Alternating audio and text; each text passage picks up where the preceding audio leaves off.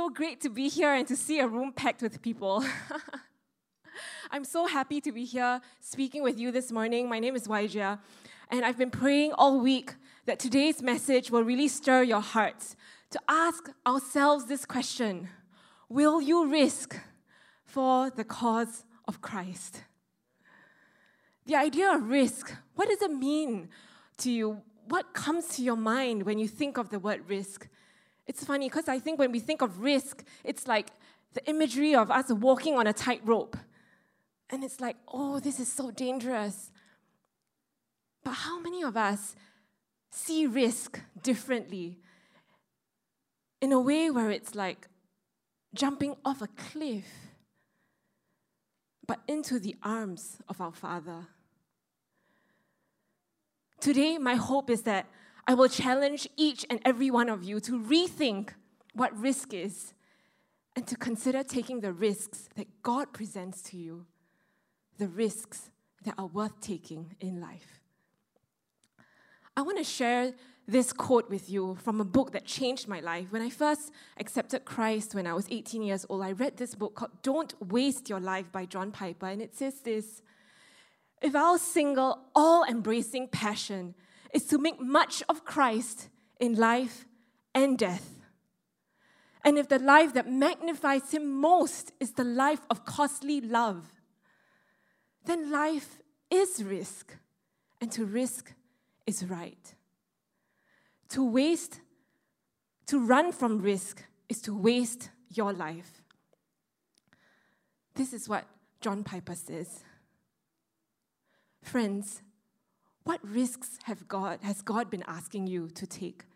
And what risks have you been putting aside because you tell us, we tell ourselves, God, this is too dangerous. There's too much at stake. I want to share a couple of stories with you today from my own life as well as from the Bible. You know, several years ago when I was a young 18 year old, people asked me, they said this how can you take the risk to go to Nepal and live with girls in a children's home when there were bomb blasts and when there were riots? Like, wasn't that a foolish thing to do? And then when we got married and the Lord called us to Uganda, I had the same questions that people asked me, except this time, I was also responsible for my spouse. and people would ask me the same thing How can you, as a medical doctor, allow your husband to go to Uganda with you when it's a malarial hotspot, when he can't take the yellow fever vaccine, when he had cancer before and had a liver transplant? What were the stakes? And now, many years later, I'm a mother of two young girls, aged four and two.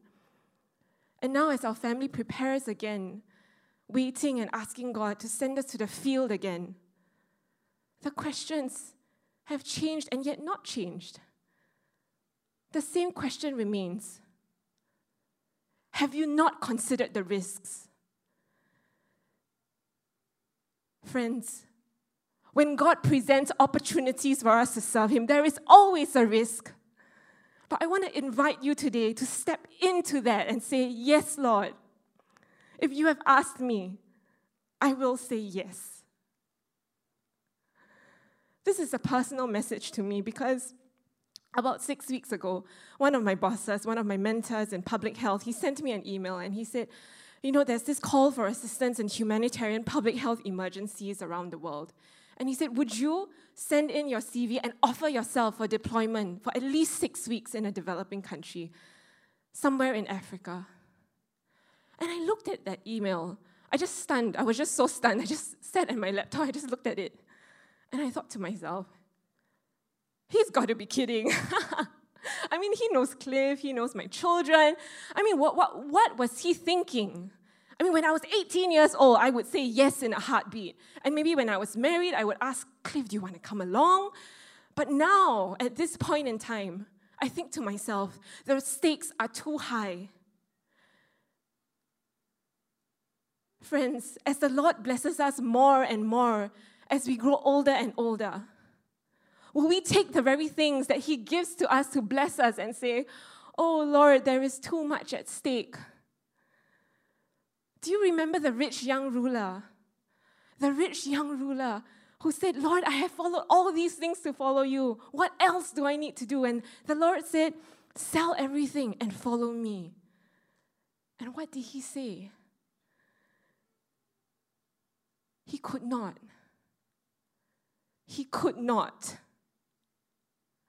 And how many of us see working in a secure job, amassing riches, being comfortable in a life of security and comfort? How many of us consider that a risk? Did the rich young ruler consider that as he was amassing his riches and storing up in his barns, that that was a risk? What did he lose? His eternal inheritance. Gosh, when the stakes are so high, friends, can we afford to say no to God? And so, as those weeks passed and I looked at that email, two weeks ago, as I was preparing this message, I, I reopened the email and I looked at it. And I told myself, if I'm preaching this message, I better do something about this. And so, for the first time, I sat Cliff down and I said, Cliff, look at this. And he was equally stunned. And I looked at him and he looked at me. And we don't know which is harder me being in the field in Africa in a public health crisis, or him with my two little toddlers.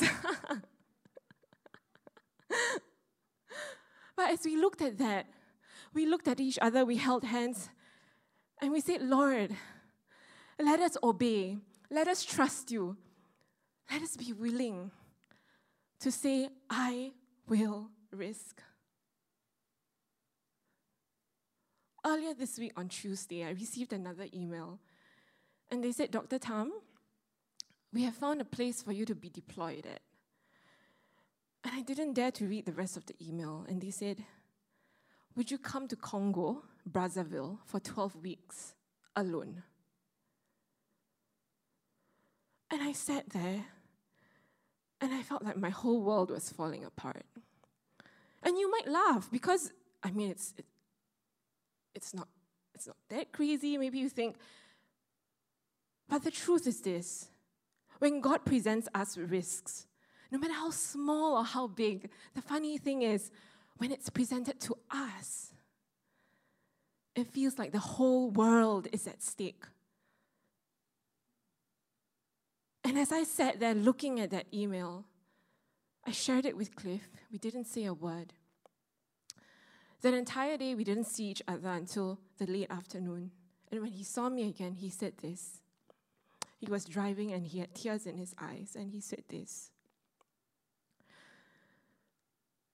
Raja, if you go, people will ask me, he said, How can I let my wife go to such a dangerous place? And I will tell this to them, he said. How can I not let my wife go to such a dangerous place when the needs are so great and God has opened the door. Friends, what is the risk that God is presenting to you? Are we not poor judges of risk? People have asked me this Are you crazy? Like, have you not weighed like the pros and cons? Like, if you go there, something bad could happen. But the thing is this you and I, we don't know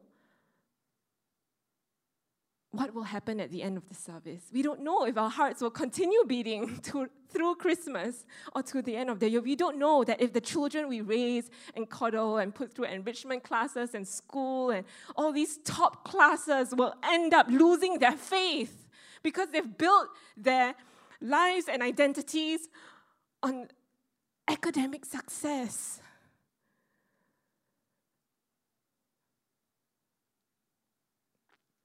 Friends, what is at stake here? It is our eternal inheritance. I was reading the biography of Jim Elliot, you know, this crazy missionary guy who went to Ecuador, and he and his four of his friends got speared to death while trying to share the gospel with these savage Waodani Christians. And the funny thing was this the funny thing is, Elisabeth Elliot, his wife who was widowed, she said this I never blamed God. And her biographer writes this her biographer says, you know, when we start measuring eternal, divine destinies with temporal measures, that is dangerous because people started saying things like, oh, you know, Jim Elliot, he died. It was for a good cause because, you know, some of the Waodani, Christ- uh, some of the Waodani tribal people became Christians. And my question is this how many how many people, how many Christians would it take to measure up against five widows and nine fatherless children? When you and I start measuring whether it's worth it, whether the risk I took was worth it, when we start using our own minds to measure the outcome, where is our faith? Of course, we all want the victory stories of the God of Daniel and the lion's den, the God of Esther, the God of Job who came through for us. But what happens, friends, when God doesn't come through? I ask myself before I go off on any mission whether I will come back in one piece and we sit down and we go through our wills and we talk to our lawyer friends. These are the difficult decisions that have to be made. And friends, I know not all of us are called to frontier missions, but God is calling us all to a destiny, something deeper, something higher. And let us not fall short of that. If God is saying, come, whether it's to start a marketplace venture, whether it's to quit your job for a year, whether it's to take a sabbatical, to go to the Bible school, to do something for the community, or maybe it's even just reaching out to that neighbor or yours, the man on the street, whatever it is, there is a cost to you, there is a risk. But consider this today what is the risk of you not doing that? I leave you with one word obedience. The Lord is calling us to trust and obey. Friends, will you and I do that? Will we step into that and say, Yes, Lord, I will obey? The funny thing is, after Cliff and I said yes, we said yes to the deployment. We, we, I, I got on a Zoom call to speak to the person in charge from Geneva. And he said, Oh, actually, we just realized you don't speak French. So it's going to be a terrible match for you in Congo. So he said, Give us some time, we'll try and look for another redeployment. So up to now, I don't know if they will actually find me a match. But every night before I go to bed, I tell myself, this could be one day less on me sleeping on this bed. we only have one life. Shall we not live it for the Lord? I want to share with you from Daniel 3, these three crazy men Shadrach, Meshach, and Abednego. I don't know if you remember this story in the Bible where, where you know King Nebuchadnezzar says, all of you, every one of you, you have to bow down to these golden idols. And if you don't, I'll throw you in the blazing furnace. And my thought was this now, the reality of a furnace, the reality of the fire is so real. It's not if you don't pray, maybe you'll get sent. It is that it is if you don't pray, you will get sent to the fire. And why did these three crazy men say no? What possessed them to continue to say, No, King Nebuchadnezzar, we will not, we will not, we will not defend ourselves in this matter because our God will save us? Do we have the courage to say, Our God will save me? But this is not the punchline, friends. The punchline comes in verse 18. But even if our God does not save us, we will still not worship you. Even if our God does not save us, we will still not bow down to your golden idols. If God calls us and doesn't come through for us in the way that we want, I ask myself, what if one day I lose one of my girls in the field? Will I still blame God?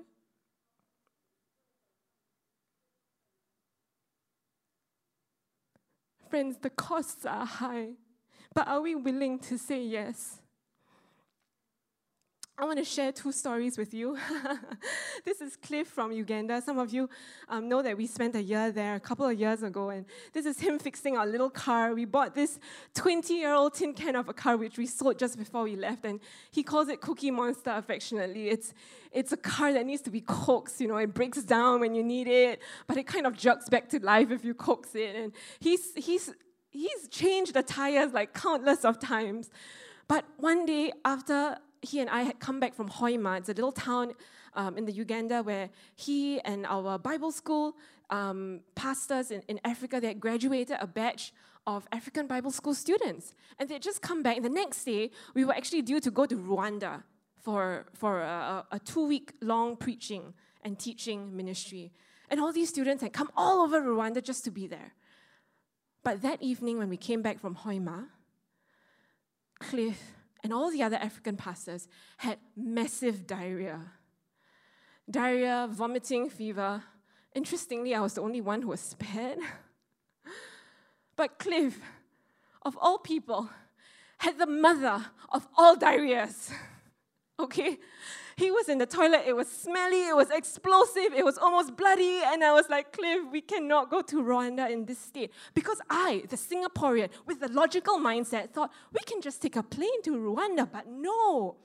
Our wonderful African pastor and Cliff had discussed and decided that the best way to go was to take Cookie Monster. Oh my goodness. And so I said, Cliff, you are in a terrible state. Tomorrow we cannot go. And he said, No, no, if you know my husband, he is very stoic, very calm. He is the rock, a rock. He said, I will be well in the morning. And I look at him and I'm like, and the whole night he's in the bathroom. And the next morning we have breakfast. He looks at me, I look he's not touching a thing on his plate. And I feel the Lord asking me or telling me, submit, let Cliff decide. And so I look up and I say, Sweetheart, this one is your call. He has a, he's thinking very deeply. And he and I are thinking the same thing because we've just loaded the car with all of our luggage. And the luggage cannot be packed in a bag or plastic bags. It has to be in these cardboard boxes, which we had spent the week foraging and scavenging for because Rwanda has a no plastic bag policy. So the thing that's going in our mind is if we have to unpack, then we have to repack again. So Cliff looks up and he says, If I'm going to be miserable sitting here, I might as well be miserable driving. So he drives. But friends, this is not a two hour drive. This is, I told him, a very long drive. Why would you want to do that? And he said, Oh no, it's a short road trip. It's just two days. And I'm like, hello, this is the worst time for our cross cultural differences to come in because he's Canadian. Anything less than five days is a short road trip. For me, anything more than 20 minutes is a long road trip. So he starts driving, and as we drive, my Wi Fi signal gets lost. And I realize that, oh my goodness, we're in the middle of nowhere. There are like farmlands and fields, and there's nobody inside. If he passes up behind the wheel, I don't know what I'll do. And I'm embarrassed to confess that I didn't have a driving license at the time. So truly, we would be in deep trouble.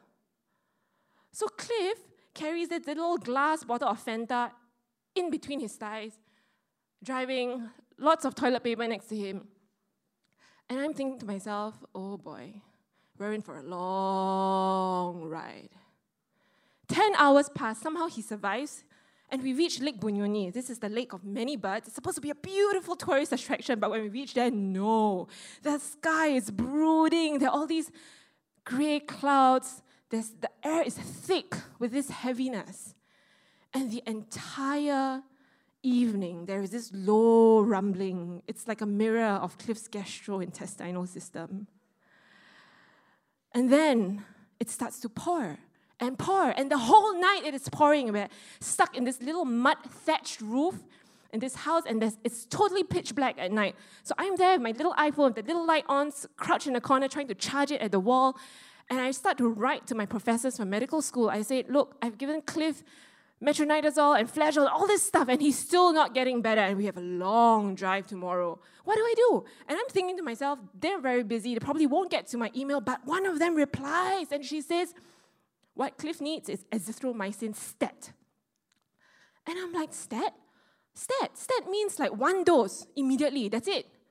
I'm like, his condition need don't need three uh, don't you need three times a day, twice a day, for a week or two? And I so I write back stat, and she says, Yes, because azithromycin is a atomic bomb. So I say, okay, but where am I going to get azithromycin in the middle of nowhere? And so I start to pray. This time I'm really desperate. But I promise you, before I, I emailed her, I also texted our prayer warriors. Okay, I also said, everybody, please pray for us from Cornerstone. Um, and, and, and one of them, Megan, our wonderful Megan from FaithWorks, a woman of prayer, prayer warrior, she, she texts me back and she says, I am going to pray for you that as you cross the border into Rwanda, that cliff will be healed in Jesus' name. And I wish I said a big amen to that, but I did not. Instead, I looked at that text and I did this. These over spiritual, non medical people don't understand. And I have repented before the Lord, okay? I sense your condemnation hurling towards me. I have repented before the Lord, okay? So I read that and we start to go. And as we go, there is this little shack at the border of Rwanda. And this row of old shop houses is really just a hole, holes in the wall. And I see this hand painted words it says pharmacy. So I said, Cliff, stop the car. I need to go down. But it really looks like just a little first aid shack. There's really nothing much more in there than maybe Panadol and some first aid stuff. But I said, please stop. I'm so desperate. I run down, I write the words on a piece of paper, and I said, I, I shove it under the, the, the plastic panel. I say, you know, do you have this? And this little, little, little man with thick glasses behind, still Indian man, he looks at me and he's just like sorting his stuff. And then he shoves a tin foil to me. And I'm like, what's this? Legit or not? And he says, it's what you asked for. And I'm like, how much? Legit or not? And he said, 2,500 shillings. And I'm like, what? It's a dollar. It's a dollar. So I run back to the car and I said, Cliff, Cliff, I've got it. I've got, I've got the loot. I said, take this, you'll be better. And he takes it, and as he drives through the border of Rwanda, the, and the, the landscape changes. The air becomes cool and crisp. There's this beautiful landscape painting God's faithfulness. And for the first time in days, Cliff says, Can you pass me a banana? I'm hungry. And as we cross the border into Rwanda, the Holy Spirit reminds me of Megan's prayer. As you cross the border into Rwanda, Cliff shall be healed.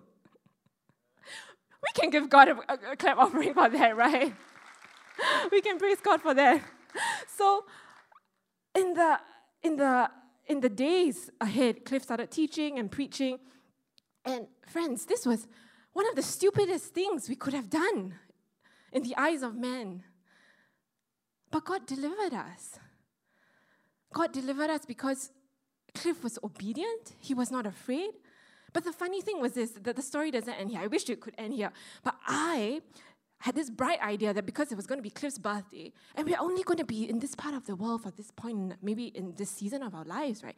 So I have this bright idea. I went to Google, I went to look up this place on the way back from Rwanda to Uganda. is actually a famous heritage site where you can view endangered gorillas in their natural habitat. So I thought to myself, this will be the best birthday present for Cliff. And you know what? It's got half price for missionaries. Come on. so I booked the thing. It's very legit. I promise you, the website is perfect. It's fancy. And I'm like, we're going to have a great time. But as we continue driving and driving, I realized that the roads are getting narrower and narrower. It's serpentining around this mountain. And then before I know it, my Wi Fi signal is lost. And it's dark. It's so dark that I look up and I'm like, is it going to rain? But no, it is not. The place is called Bwindi, which means impenetrable. Because the blanket of rainforest above us is so thick, it blocks out the sun. And then as I'm thinking of this, I'm looking at my phone and thinking, oh, I've never seen like no bars for, I, I mean, besides, besides the road there, I'm like, oh no, this is again. There is a huge monster truck that comes out from the blind and, and it starts moving towards us, headlights blare, and Cliff swerves the car so hard that my heart leaps out of my mouth. And literally, I see our car being flicked off the edge of the cliff like a crumb off a cookie table. My hands melt into the passenger seat. And I tell myself, this is the end. Our car is like a meter or two away from the cliff's edge. And this big Ugandan guy comes out from his monster truck and he's like, Banagi, you guys! And I'm like, oh, okay, good. Glasgow coma score, everything intact. He's, he's well. I don't want to do like CPR in like the middle of nowhere, right? So I'm like, okay, he's fine, but how about us? And we look at ourselves and we look at him. And I realized that I've never been so close to death in my entire life. In spite of all the different trips and all the crazy places we've been, we have never been so close to death.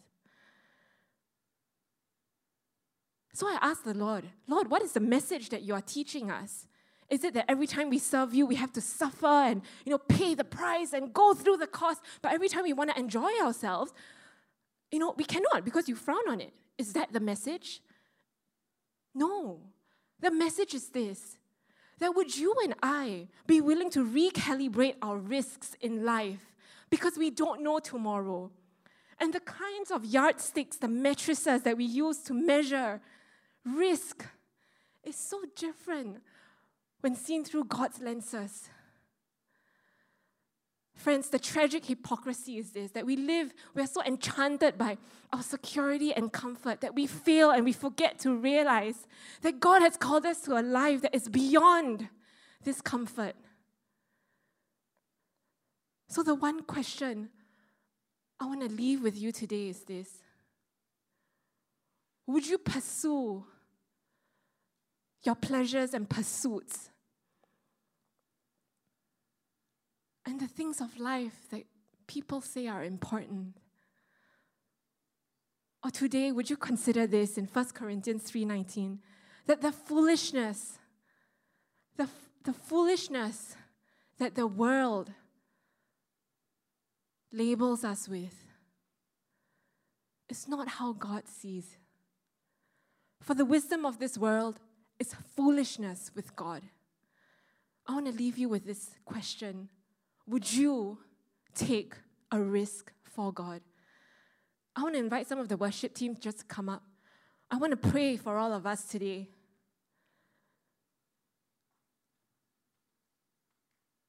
Have you considered the risks that God presents to you? Father, I just want to pray for each and every person here right now.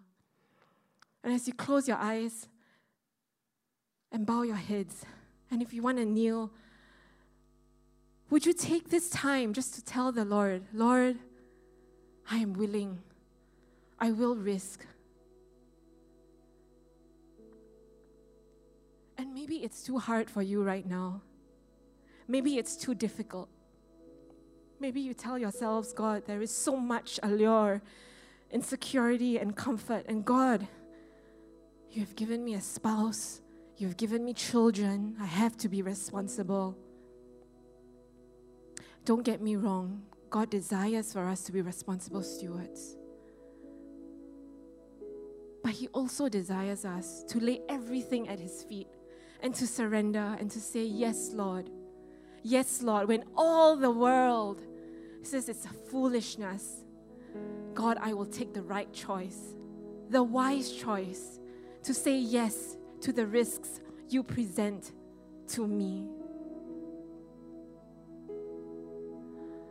So, God, even right now, as we present our hearts to you,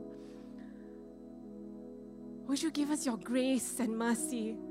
Help us to say, I will risk. I see a lot of young people in the crowd today. Don't get me wrong, I'm not asking you to do foolish, crazy things out of this bravado. The courage that comes from God is anchored in Him. Father, burn away the dross. Take away the risks that are not worth taking. Throw it out, Lord. And right now, present to each and every one of us the one thing you are calling us to do as we close off the year in 2021 and move into a new year. Would you enable us to have the courage, courage to say, Lord, I will risk. It could be something very little, friends. And don't be deceived. It is not too small for God if He's asking you just to share Christ with your family, just to release your child to pursue the cause that he or she wants. If it's just to take a short break, a retreat, just to spend the time with the Lord, the Lord knows the risk and the cost that is to you. These are not too small for God. But if the Lord is calling you right now, if the Holy Spirit is beckoning you, don't ignore it. Lord, we present our hearts tender before you. And we just want to say, God, count us faithful, count us worthy to say yes to you. God, I thank you for this congregation. And I pray that even right now you will speak to them. And if the Lord is speaking to you right now, don't take this lightly, but just put up your hands in front of you as an offering to say, Lord, I will risk. Just put your hands open, your palms open before Him and say, Lord, I am willing. Whatever that you have called me to do, I am willing. No matter what the cost, no matter what the outcome. If I perish, I perish. Lord, I will risk. Thank you, Jesus. Thank you, Jesus. Thank you, Jesus. Father, I pray that you will seal this in our hearts today and enable us to be faithful. In Jesus' name we pray. Amen. Amen.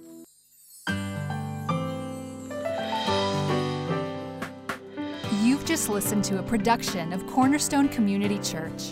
Please note that all unauthorized reproduction, distribution, or sale of the recording is prohibited.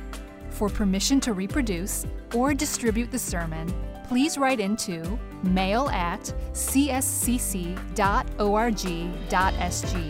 We hope that you have been blessed.